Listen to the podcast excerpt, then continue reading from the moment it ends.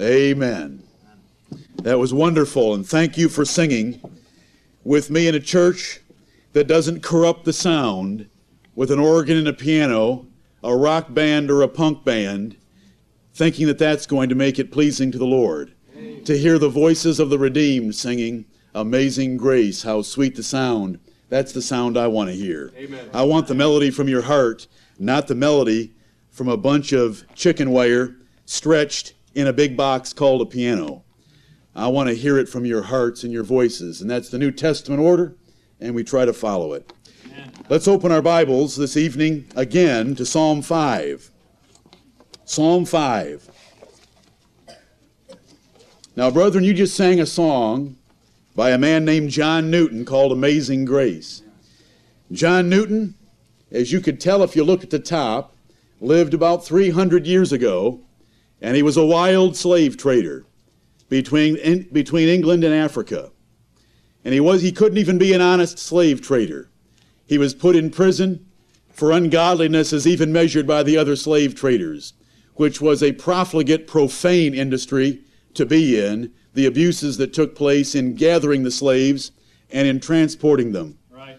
But that man found amazing grace. Amen. Because as I started out this evening, Jeremiah said, I have loved you with an everlasting love, therefore with loving kindness have I drawn you. Right. And here this crazy man, addicted and sold out to sin, in the middle of a storm, thinking he was going to lose his life, the Lord came to him and gave him amazing grace.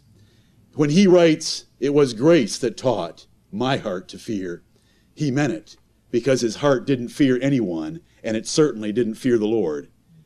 But with loving kindness, God drew him. And if the story were told of each of us, Yep. was it the grace of God that taught your heart to fear? Amen. I was taught about the fear of God all my life and ran in the opposite direction. A foolish brat. But thanks be to God for his unspeakable gift. Amen. Not only has he loved us from eternity, he has drawn us with his loving kindness and brought us to fear his name. And I hope we're all thankful. All of that was to say thank you for singing with me without a bunch of noise so that I could hear the redeemed. And I can't wait to get to heaven where the crowd will be expanded a little because we're going to go to the general assembly in heaven, all those that have their names written in the book of life, mm-hmm. Right. and we shall sing forever, and you'll never get a sore throat. May the Lord be praised. Amen. I don't want to take very long this evening, but I want to review what we covered this morning because it's necessary and I want our children to know it. Now, what I'm preaching this day is totally unpopular with everyone. True. We are a very we are in a very small minority. We are not the only ones, but we are in a very small minority. What we believe on this subject was once commonly held, but no longer. And I hope that now you'll understand that, and you, your children will learn it, and they'll know where to go in their Bibles. I've turned you to Psalm 5:5 as the first reference. We want to answer the question Does God love everybody? Does God love everybody? If God loves everybody, what in the world does it mean since it didn't accomplish anything for any of them? And so much more could be said about this question Does God love everybody? It is taught today, a watered down gospel of Christianity, that God loves all men without distinction and without exception, every single one of them. He loves them all equally, and He wants so desperately to save all of them, but He's unable to save the vast majority of them because they're just a little too stubborn for the Lord Jehovah. And so he'll send most of them to hell, even though he loves them with all of his heart. If the love of God is shown and expressed and realized by its objects with an eternity in hell, he has a strange way of showing his love. So many things could be reasoned out from their false doctrine that are all a waste of our time, because it is not reasoning that brings us to the truth, but reasoning in the scriptures Amen. and letting the word of God tell us. Psalm 5 5, here we are. Let's read it again. Psalm 5 5 says, The foolish shall not stand in thy sight. Thou hatest all workers of iniquity. Now we've got to deal with that verse. There's 31,173 verses in your Bible, but we need to deal with this one. We don't want to leave it. We want to believe it. We want to understand about our God. Thou art not a God that hath pleasure in wickedness. Verse 4 tells us, Neither shall evil dwell with thee. The foolish shall not stand in thy sight. They will be put out of his sight because there will be no fools in the presence of God. Thou hatest all workers of iniquity. We covered that this morning. I just want to remind you, and I want all of you children to know where we start to turn in our Bibles when we address the question, Does God love everybody? Well, the question is being answered. Psalm 5 5. Thou hatest all workers of iniquity. Right. Psalm 11. God does not love everybody. God hates all workers of iniquity. Psalm 11 and verse 5. If you can remember 5 5, then hopefully you can remember 11 5, and you've got the two from Psalms. Now, there's more, but these are the two plainest. Psalm 11 5. The Lord trieth the righteous, but the wicked and him that loveth violence, his soul hateth. This is the same group of people, the wicked. God does not love them, God hates them. The Lord tries the righteous, his elect, his saints, believers, call them whatever you will. The Lord tries them, He chastens them. Any adversity in their life is because of love that brings it into their life to make them better, to keep them back from sin, and to prove His love of them. The same way a parent loves his child by bringing adversity to his backside in order for him to be turned away from evil and to know that his parents love him. That's the first part of this verse. The Lord trieth the righteous, but the wicked and him that loveth violence. A person that loves doing violence to the reputation of a man, or doing violence to the body of a man, or doing violence to unborn babies, as in our society with abortion, the Lord hateth them. It tells us. In fact, it tells us the Lord's soul hates them. This is the word of the Lord. Right. And so when we ask the question, does God love everybody? We first answer, no, God does not love workers of iniquity. He hates them. Let's go to the next verse. Matthew chapter 7 and verse 23. Matthew chapter 7 and verse 23. Oh, my brothers and sisters, the love of God is only as precious as it accomplishes something. And if we spread it too wide, wider than God ever spread it, we're going to see it accomplishing nothing. If God loves all men without distinction or exception, then those in hell have as much right to sing about the love of God as those in heaven, because there is no difference between the two places nor the two groups of people. And that is not true. We're going to be singing about the love of God in heaven for all that it did for us and saved us from that awful place that we all deserve. Matthew chapter 7 and verse 23, these are the words of our Lord Jesus Christ. You can read them now, but some men will hear them later. These are words that will be spoken in the great day of judgment. And then will I profess unto them, I never knew you. Depart from me, ye that work iniquity. When we ask the question, does God love everybody? We must answer it from this verse saying, God does not love those he never knew because the knowing here is love. When he says, I never knew you, it doesn't mean he didn't know of you. He didn't, it doesn't mean he doesn't know about you. He knows all about the wicked. That's why he knows they're wicked. That's why he tells them, Depart from me, ye that work iniquity. I never knew you. I never had an affectionate relationship towards you. I never loved you. You have no- nothing in common with me. Out of my sight, depart from me, ye that work iniquity. And notice it's the same group of people again. Ye that work iniquity. In Psalms, it was workers of iniquity. The same group of people. Those that are still lost in their sins. Those that are left in their sins. Jesus Christ will say those words to them. I'm not making this up. And I'm not going to let you get away with just the sound of words. We need to think about the sense of those words. Right. I never knew you. He knew all about them, but he never knew them in an affectionate relationship of love. So, in answer to the question, does God love everybody? No, God doesn't love those he doesn't know, because by saying he never knew them means he never loved them. Amen.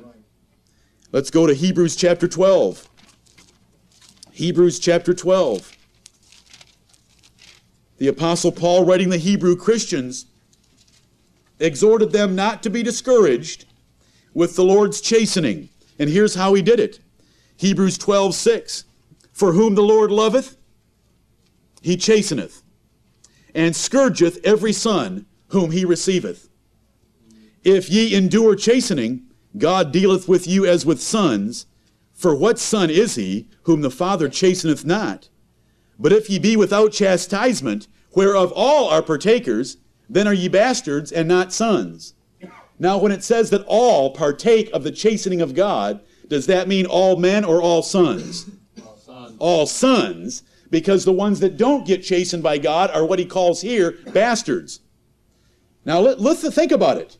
If God chastens all of his sons, and if he chastens all those that he loves, what does that tell us about the bastards? They're not his sons and he doesn't love them. If he loved them, he would chasten them because it says, For whom the Lord loveth, he chasteneth. But there's a whole category of men that God does not chasten because he does not love them. They are not his sons. They are bastards. They are outside the redemption of Jesus Christ, and they shall suffer for their sins for an eternity in hell, and we belong there. But by the grace of God, he has saved us from that judgment Right. in Jesus Christ our Lord. Look at Romans chapter 8. Romans chapter 8. We need to keep asking the question Does God love everybody? No, He doesn't love those that are bastards, because we just read that in Hebrews 12. How could He love them? He said He chastens everyone that He loves, but He doesn't chasten bastards. Children, the word may be in the Bible, and we and your parents understand it, but you don't have to use it at school tomorrow toward one of your classmates. Romans chapter 8. And I'm not going to apologize for it because it's a very meaningful word. Right. What's a bastard? It's someone born out of wedlock that doesn't belong. Right. It's a perfect word. And the Lord chose it and will let it suffice. Amen. Romans chapter 8, verse 39 tells us, if this is part of a sentence because the sentence began at verse 38, it's listing many things that cannot separate us from the love of God. And it says in the second half of this 39th verse, nothing shall be able to separate us from the love of God which is in Christ Jesus our Lord. The love of God toward men is in Christ Jesus the Lord. If you are not in Christ Jesus, God does not love you Right. because the love of God is in Christ Jesus. If you're outside of Christ Jesus, God does not love you. The Bible says it plainly right here in Romans 8:39. It tells us a lot here in Romans 8:39. Not only does it tell us that the love of God is in Christ Jesus, but also that we can never be separated from it. Would you tell me that those in hell are not separated from the love of God? Are you going to affirm that and say that? That those in hell are still under the love of God? They're still bound up in it? They're still basking in it? They're still wrapped up in it? It says we shall never be separated from the love of God, which is in Christ Jesus our Lord. Are you trying to tell me that God loved all of those that are lost and perishing in hell as much as he loved those that are saved and forever in heaven? But then he just changed his mind and decided to hate them later? None of it makes sense. None of it makes sense unless we understand that all the love of God is in Christ Jesus our Lord. Right. And those that are in Christ Jesus our Lord can never be separated from that love and shall be saved with an everlasting salvation. Amen. Does God love everybody? No. He doesn't love those outside the Lord Jesus Christ. Romans chapter 8 and verse 32. He that spared not his own son, but delivered him up for us all, how shall he not with him also freely give us all things? If God loved someone God gave his son for them. If God gave his son for them, he will infallibly and certainly give them everything else. Because the reasoning is this this is reasoning from the greater to the lesser. And the apostle is using it very well. If God gave his only begotten son, he will certainly give every other blessing that goes along with that son. That's what verse 32 tells us. If God spared not his own son, but delivered him up for us all, and that us all is Paul the writer and the Romans the hearers, and everyone else that can put themselves in the shoes of the Roman hearers, whose faith was spoken of throughout the whole world, and who were called to be saints. That's the us all. If God gave his Son for them, how shall he not, with him, also freely give us all things? Everyone in hell was never loved by God because God did not give his Son for them, nor all the other blessings that went with that Son. Because all of those blessings are realized by all those that God loves. Does God love everybody? He does not love sinners. He does not love those he doesn't know. He doesn't love those that aren't his sons. He doesn't love those outside Christ. And he doesn't love those that will be separated from him in hell. Let's go to Ephesians chapter 1 and figure out why he can love us. Because we are no better than they. There is no difference at all. We have all sinned and come short of the glory of God. Amen. There is no difference. It doesn't matter between Jew or Gentile, man or woman. It doesn't matter what creed, nation, culture, or any other thing. We are all sinners and come short of God's glory. But here's what it tells us. And children, and my and my young people, I want you to learn these things and be established in the doctrine that is according to godliness, not the doctrine taught in this world. God loves his elect, the family of God, his children, those that he has purposed to save from before the world began. God didn't make the world and then get into trouble with Adam and Eve sinning.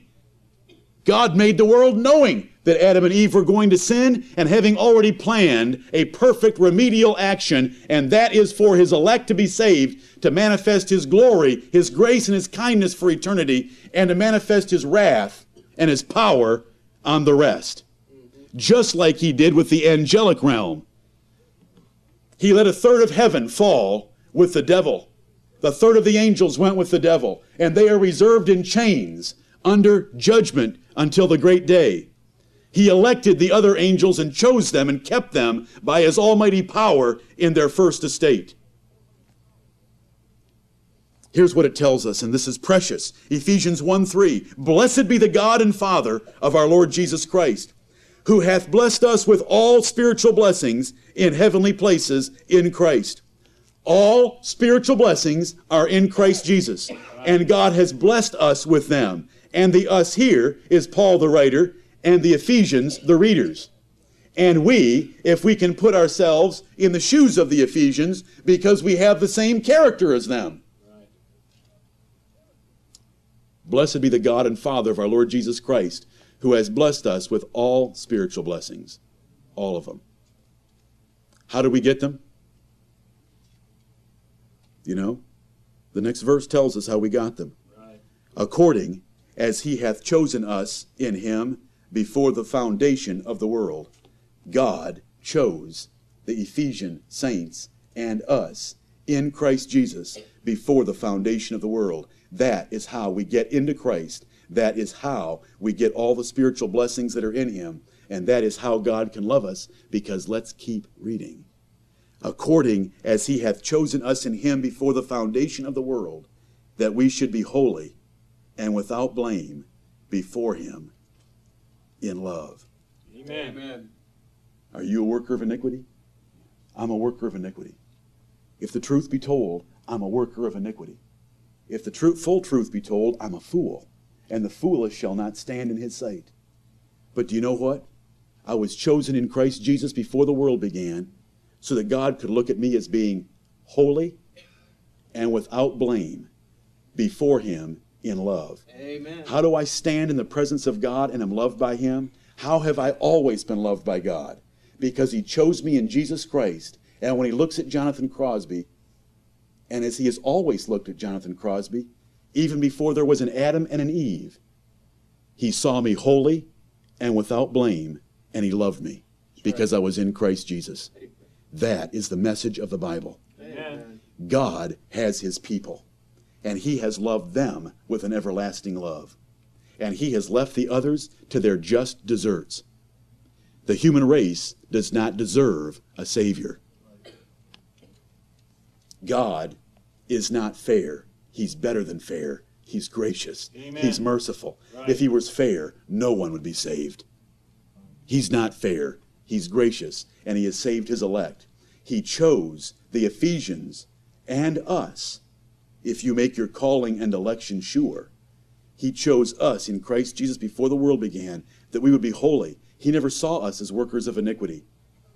When he says, Thou hatest all workers of iniquity, he never saw you as a worker of iniquity because he chose you in Christ Jesus that you would be holy and without blame in love. He has always loved you because you've always been in Christ by his eternal choice before the Garden of Eden ever existed.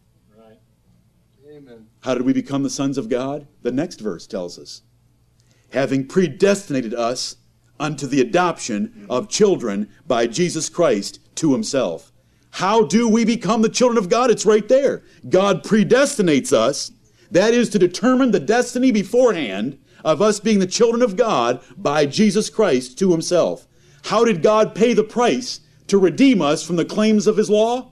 By sending Jesus Christ to die for us. And by that penalty, by that payment to the orphanage of sin, he was able to adopt us as his sons and daughters. And he predestinated us to that end. And Jesus Christ paid the price for it, and it was according to the good pleasure of his will. Amen. Now, see, everyone today wants to teach the good pleasure of the sinner's will. Sinner, your salvation is up to your will. You can make a choice tonight and be saved, but that is not what the Bible teaches. That is modern day heresy. The Bible teaches according to the good pleasure of His will, He chose and He predestinated before the world began. Amen. That's what the Bible teaches. To the praise of the glory of His grace.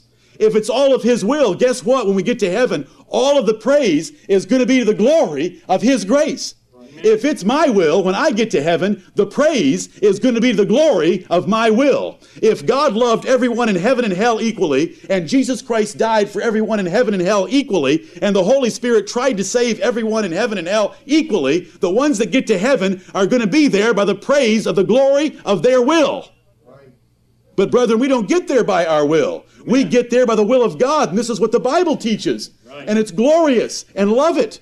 Rejoice in Him. When we get there, it's not going to be because we're better than those in hell. It's not going to be because we did something they didn't do. We're going to be there because God did something for us He didn't do for them, and praise His glorious name. Amen. Praise to the glory of His grace, wherein He hath made us accepted in the beloved. God made us accepted in the beloved, which is in Christ Jesus. God made us acceptable to Him. The foolish can't stand in His sight. He hates all workers of iniquity. So He made us acceptable to Him in His beloved Christ Jesus. And how did He do that? He chose us in Him before the world began, and 2,000 years later, Jesus Christ came and lived an absolutely perfectly flawless life and died a perfect substitutionary death and rose again the third day for me and for you so that we can be made accepted in the beloved. And unto you that believe, He is precious. But unto them which be disobedient, he is a rock of offense and a stone of stumbling, even whereunto they were appointed. 1 Peter chapter 2, verses 8 and 9.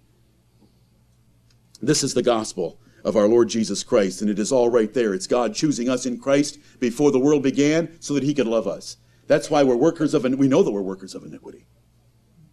You know you've sinned. But those have already been paid for by the blood of the Lord Jesus Christ, and God already saw you eternally as not having a single sin on your account, and that's why He could set His love upon a holy object. And He has always loved us, and He always shall love us, and we shall never be separated from His love, and we will never hear the words, Depart from me, ye that work iniquity, because Jesus Christ paid for all those iniquities. Why will He say that to others? Because Jesus Christ did not pay for their iniquities. That's why Jesus will say to them, Depart from me, ye that work iniquity. And they will be in hell according to Revelation 21 8 because they are liars, because they are whoremongers, because they are sorcerers, because they are idolaters. Jesus didn't pay for those sins. Does God love everybody? He loves his elect that he chose in Christ to be holy and without blame. He predestinated them to be his sons in Christ Jesus, and he made them acceptable in the beloved. Those are the ones God loves. Right. And they are the only ones that can sing about the deep, deep love of Jesus and the wonderful love of God and the grace of God because it is all of Him. Let's consider a few other things about this love of God.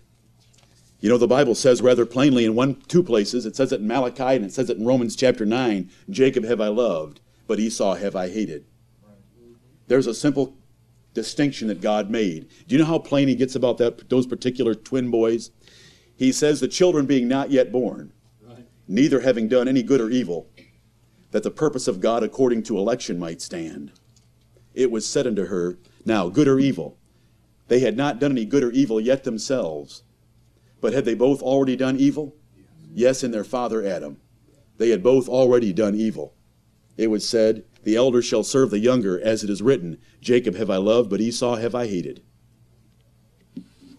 Turn to Ephesians chapter 5. You're close by. You should still be at Ephesians chapter 1. Let's look at Ephesians chapter 5 and think another and think on another thought that the Bible tells us about answering the question does God love everybody?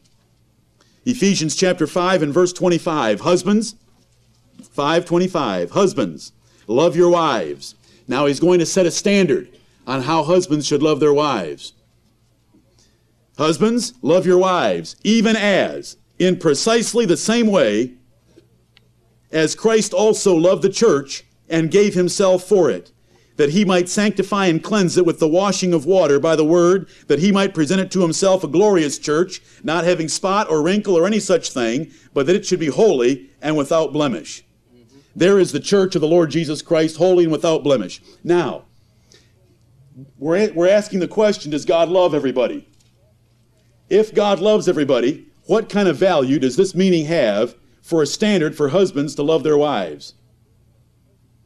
If God loves everybody equally, without exception and without distinction, then I ought to love your wife as much as I love my wife. Oh, come on, please. I hope that you're, you're, you're mentally deep enough to figure that one out, because that's not all that profound.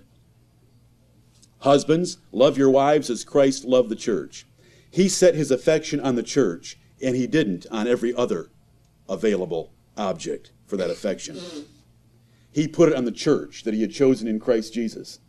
If God loves all men indiscriminately and promiscuously, because that's what kind of love it is, if it's going to be expanded to everyone and without accomplishing nothing, it's a promiscuous love. It doesn't accomplish anything. It's not a dedicated love because he's going to toss most of them anyway, even though he supposedly loved them. Because, see, that's all a heresy.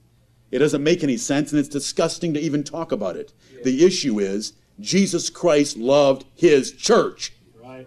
and his church are those that are in him. And Jesus Christ loved them, and husbands are to love their wives as Christ loved the church, which is to focus their attention on their wives and on no other. Just like Jesus Christ put his affection on his church and on no other. May the Lord help you to see that. Right. It's plain and it's beautiful. We read this morning that the righteous Lord loveth righteousness. His countenance doth behold the upright. The Lord loves the righteous. If a man has no righteousness, there's nothing in him for God to even love, and God couldn't love him if God chose to love him. God would have to put that person in the Lord Jesus Christ, who had absolutely perfect righteousness for him. You say, you say to me, Yes, it does say that the righteous Lord loveth righteousness, and his countenance beholds the upright, but I know that I'm not perfectly righteous. Oh, yes, you are. You're perfectly righteous legally before God through the work of the Lord Jesus Christ. And all the imperfections that you have, the blood of Jesus Christ, his Son, cleanseth us from all sin. 1 John 1 7. Amen. Yes, you are. You are righteous. You know, the Bible tells us that God only loves those that He sends the Holy Spirit to, and in their hearts it sheds abroad The love of the Holy Ghost. I mean, the love of God. God only loves those that He sends His Holy Spirit to, to come into their hearts and to convince them that God loves them. And do you know who He sends that Holy Spirit to? His sons. And what does that Holy Spirit cause His sons to say back to God? Abba, Father. Does He send that Spirit to all men? Not a chance.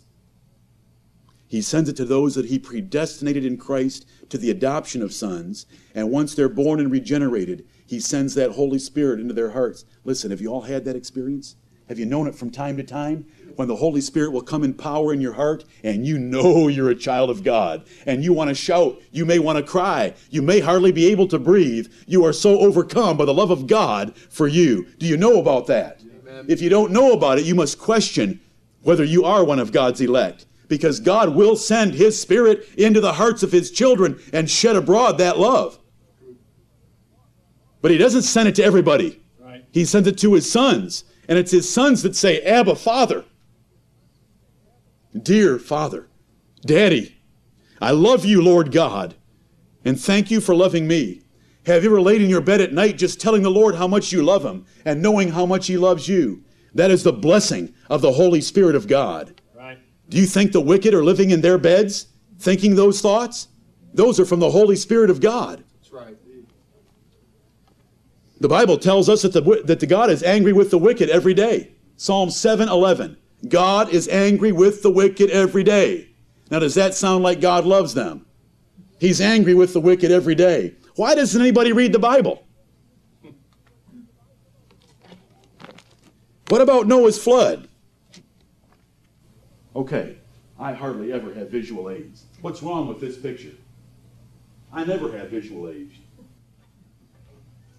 Listen, this is Noah's Ark. This is Noah's Ark, and it's floating in deep water. And there's people with their last breaths trying to scratch their way through that gopher wood. Now, is that a true picture of something that happened in the history of this world? Amen. This picture, though, has two life rings hanging on the side of the ark with a smiley face in them that says, Smile, God loves you. Now, if you want to go around with a smiley face on your bumper, which no apostle ever did, nor did the Lord Jesus Christ, you have left the path of godliness and the path of understanding. You've left the Word of God. The question is, what is wrong with this picture? It's not the ark, it's not the water, and it's not people drowning, because the entire earth's population drowned except eight souls because they found grace in the eyes of the Lord. Right. But what is wrong is this smiley face, smile, God loves you. That is not in the Bible. That is a caricature of God. The holy Jehovah is not smiling and sending his love on all sinner rebels. The only way he can smile and send his love on us is because he chose us in Christ Jesus before the world began, and he chose Noah in Christ Jesus before the world began. Noah was one of God's elect. Why don't they think about the flood? Should Noah have been yelling out from the, flood, from the ark, Smile! God loves you. I want a lifeline, not the love of God, but He loves you. He loves you. I know I sound so wickedly sarcastic.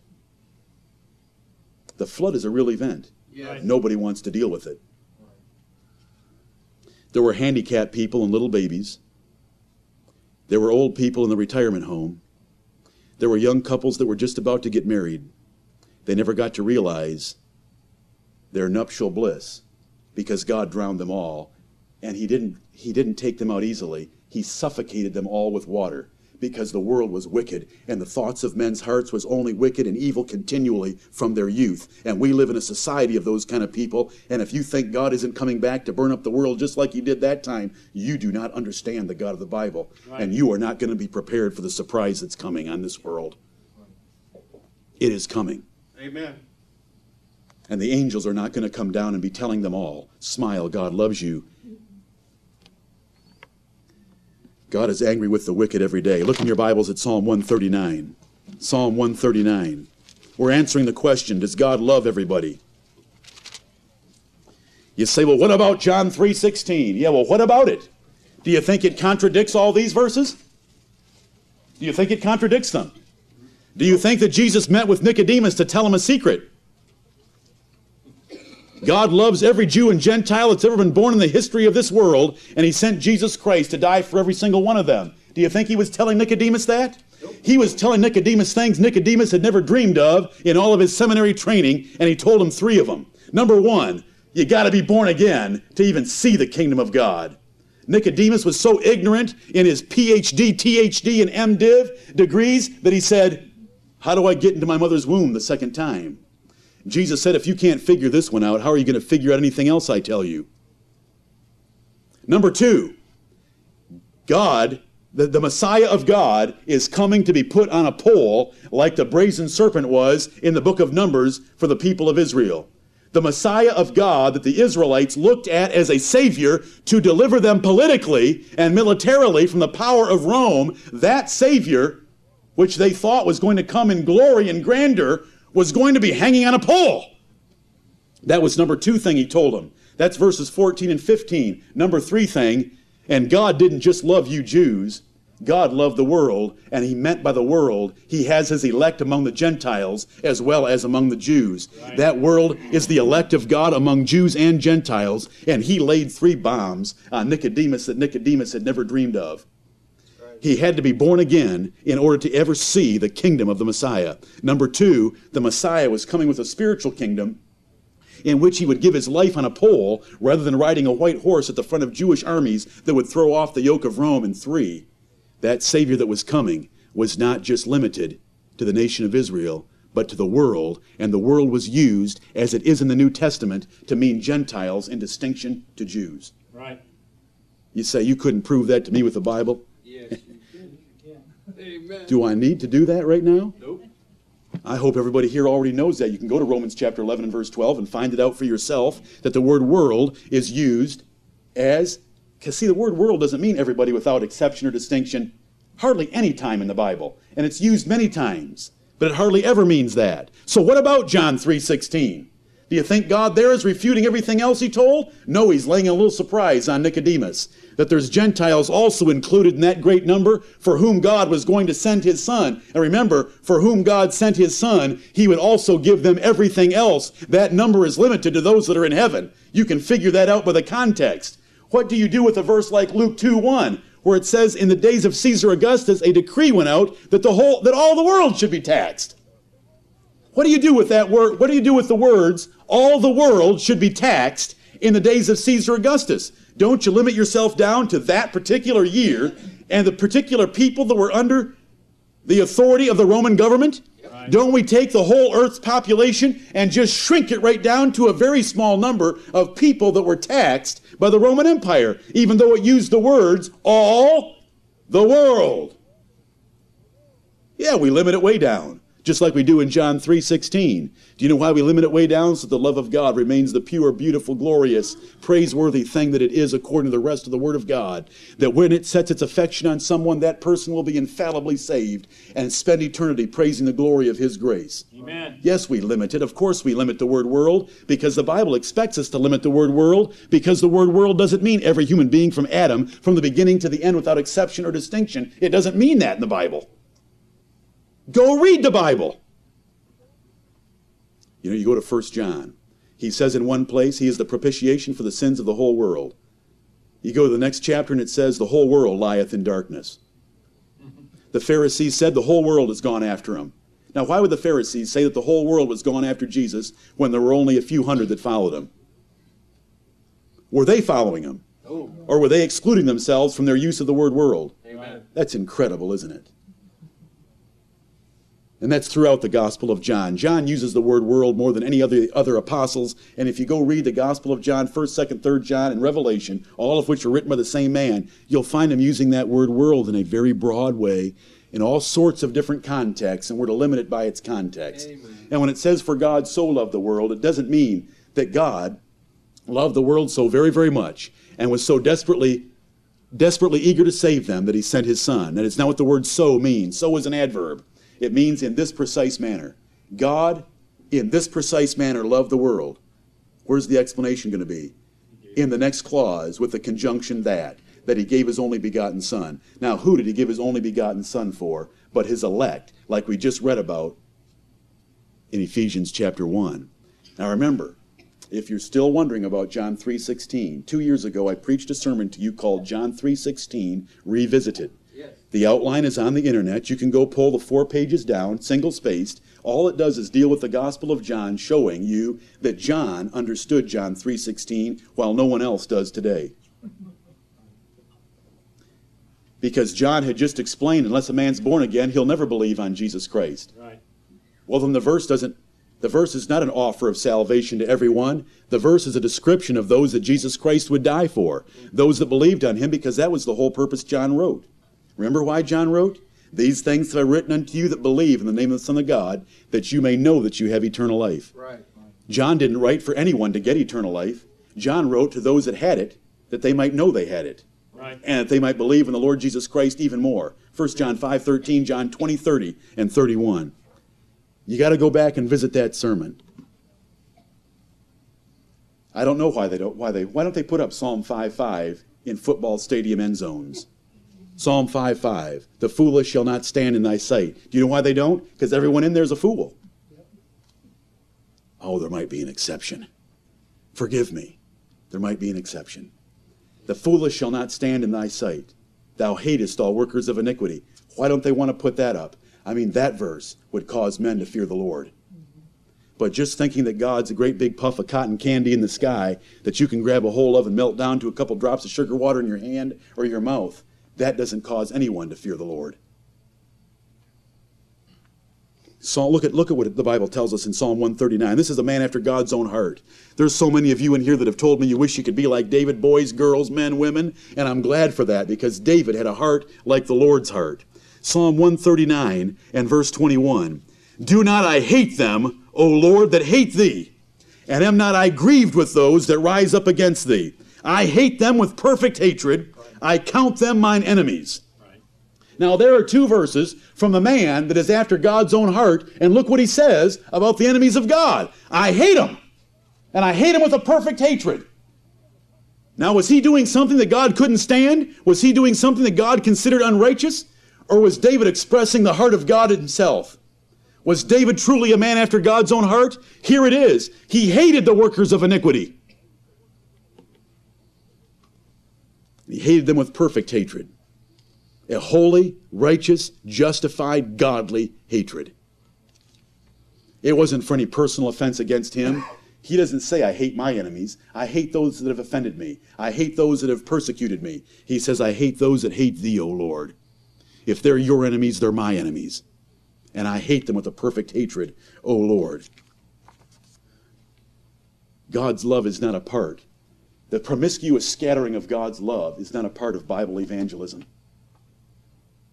Where is the evangelism of the New Testament? What book of the Bible? The Acts of the Apostles. 28 chapters of the apostles, particularly the Apostle Paul, who was the greatest of the apostles, going forth throughout the Roman world and preaching the gospel. But they were very selective, weren't they? When Paul would go into a town, he would only go to one place the synagogue.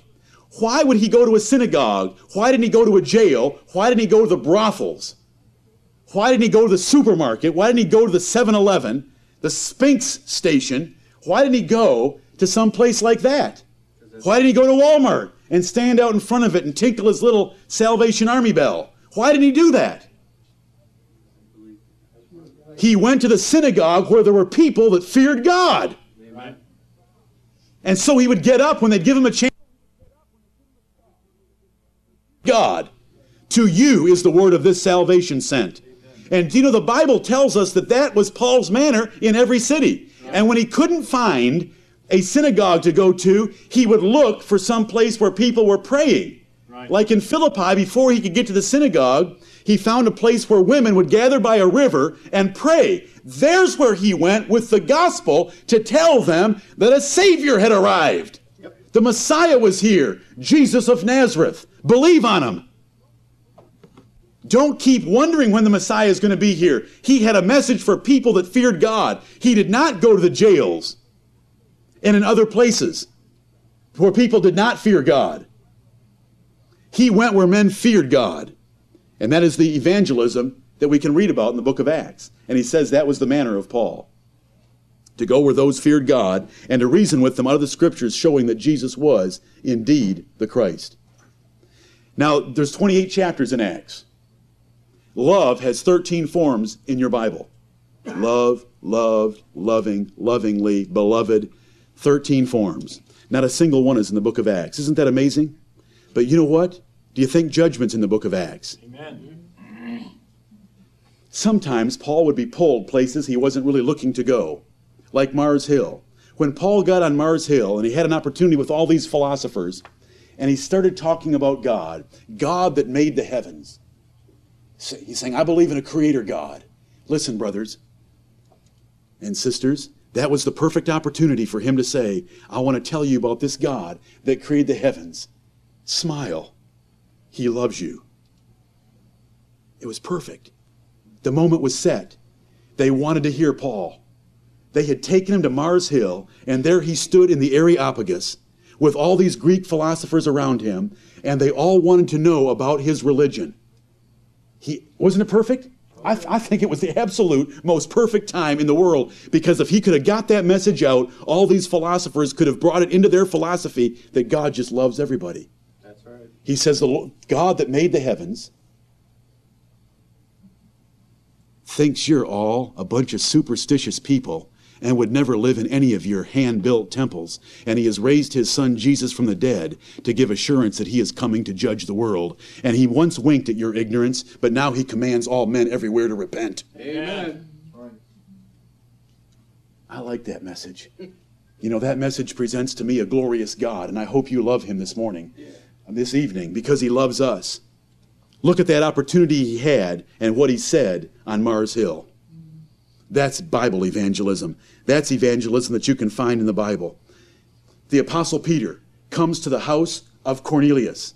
He comes through the door. Whoa, they've got a real assembly here. Cornelius, his family, his friends, his servants, they're all there. He looks at him and he says, Perfect opportunity, wasn't it, brethren? Mm-hmm. You Gentiles have never heard this. I'm going to lay the sweetest bomb on you you've ever heard. Smile. Jesus loves you. Why didn't he say that? You know what he said? He looked at them. There they were, all eager. They were like Proverbs 8:34. They were hearing. They were waiting daily at the gates. They were watching. He said, "Of a truth, I perceive that God is no respecter of persons, but in every nation he that feareth him and worketh righteousness is accepted with him." Amen. That's what he said. He said, I can tell by your righteous lives that you are already accepted with the God of heaven by the fear of God that you have and by the righteousness that you're doing. And then do you know what he, what he taught on? I can't quote you this verse, so I'm going to have to read it to you. Here's what he said. And he commanded us to preach unto the people and to testify that it is he which was ordained of God to be the judge of quick and dead. Amen. Now, I am called an absolute radical. I am called lots of things worse than that. But I'll tell you what, I want to line up with Paul and I want to line up with Peter. Amen. And when Peter had those all those Gentiles for the first time to hear the gospel, he said, God has commanded us to preach unto the people and to testify that it is he Jesus Christ, which was ordained of God to be the judge of quick and dead. When Festus said, Paul, preach to me about your faith, Paul reasoned with him of righteousness, temperance, and judgment to come. Why didn't he tell that Roman governor about the love of God? Because depending on how that man responded to a message on righteousness, temperance, and judgment to come, that is the evidence whether you can tell a person that God loves them.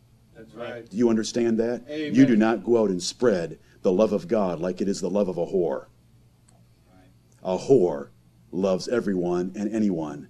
God has set his love on his people, and he will bring them all the way home, and he will never cast them out. But doesn't the Bible teach that God is love? Yes, it says that God is love. Does that tell you who he loves? Does that tell you how he loves? Does that tell you how long he's going to love? And does that tell you who he doesn't love? Or does it just say that God has a capacity for loving and does in fact love in those three words? We go to the rest of the Bible to find out more. And you can find that expression in, God, the, God, in the first epistle of John two times. But I want to tell you, if you want to start bandying about little candy canes like that, that God is love, I want you to start in the first chapter of that epistle and learn this first God is light. Amen. God is holy before God loves, because God can only love things that are holy. God's love is restricted by his holiness. God's holiness is restricted by nothing. And the Bible tells us in the beauty of holiness we are to worship God, not in the beauty of love. We worship God in the beauty of His holiness. Are, are you all with me on that? Somebody lays God His love on you. Ask them if they even know where that's coming from. It's First John. It's there twice. And then tell them that in the first chapter, God wants to set the record straight. God is light. He is holy first. And that's why He had to choose us in Christ before the world began, so that we would be holy and without blame, so that He could love us. Yes, God is love, and God has loved us. What should this love of God do for us? We've prayed tonight that we might know the full height, depth, length, and breadth of the love of Christ until we are all filled with the fullness of God. If His love is scattered indiscriminately to all men and it doesn't really accomplish anything for any man, how valuable is it? But, oh, brethren, the love of God saved us. The love of God reached down into this filthy place and rescued us when we were a rebel. It should mean everything to us, and we should love to sing Amazing Grace, how sweet the sound that saved a wretch like me. That is the love of God. No one in hell will ever be able to sing about the love of God because the love of God will never lose any of its objects. Jesus said, I came down from heaven not to do mine own will, but the will of him that sent me. I know I quote this, quoted this this morning. Don't think that I'm a, I have a, I'm 46 but it's not that weak yet. My memory, that is. I came down from heaven not to do mine own will, but the will of him that sent me. And this is the Father's will which hath sent me, that of all which he hath given me, I should lose nothing, but should raise it up again at the last day. Amen. Brethren, that's what we believe.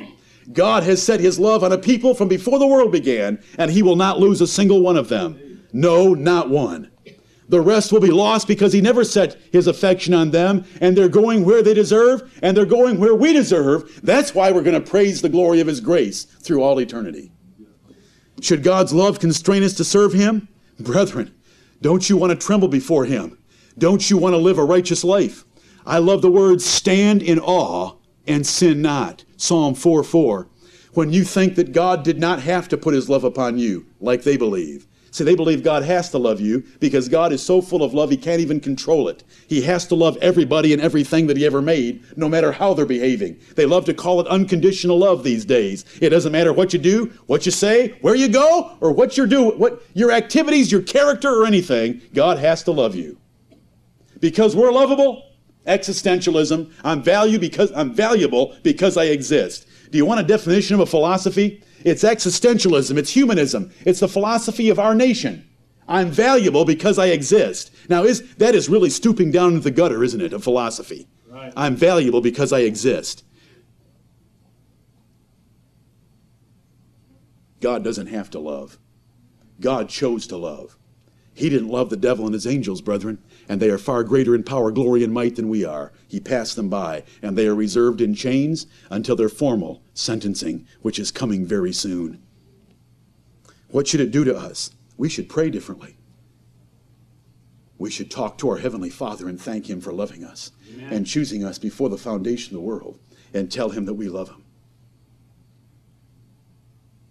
We should be sober because this is a sober doctrine. This doesn't make for a foolish people if it's rightly understood.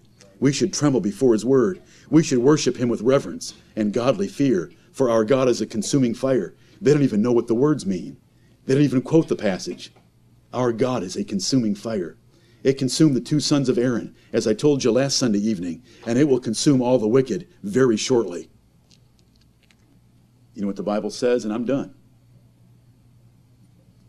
Here's what the Lord God said I will have compassion on whom I will have compassion. Amen. Nobody tells me who I'm going to love. And that makes his love special. And he has set his love on us. Amen. We love him because he first loved us. Right. And brethren, let's love him. Jesus said, If you love me, keep my commandments. Let's go out of here and keep his commandments and love him and pray to fully know his love that we might be filled with all the fullness of God. And do you know who those words are said to in Ephesians 3? The whole family of God, who is named after their Father God in heaven. That's how it starts off in verse 14. Of whom the whole family in heaven and earth is named, Paul said, Them I want to pray for them to know the full love of God, because it is limited to them. We are part of the family of God. I hope that causes your heart to race and your tongue to want to sing. Amen. I know it's late and I'm sorry. One more, one song. Do you have another one, Eric? Is it, is it 180? Good.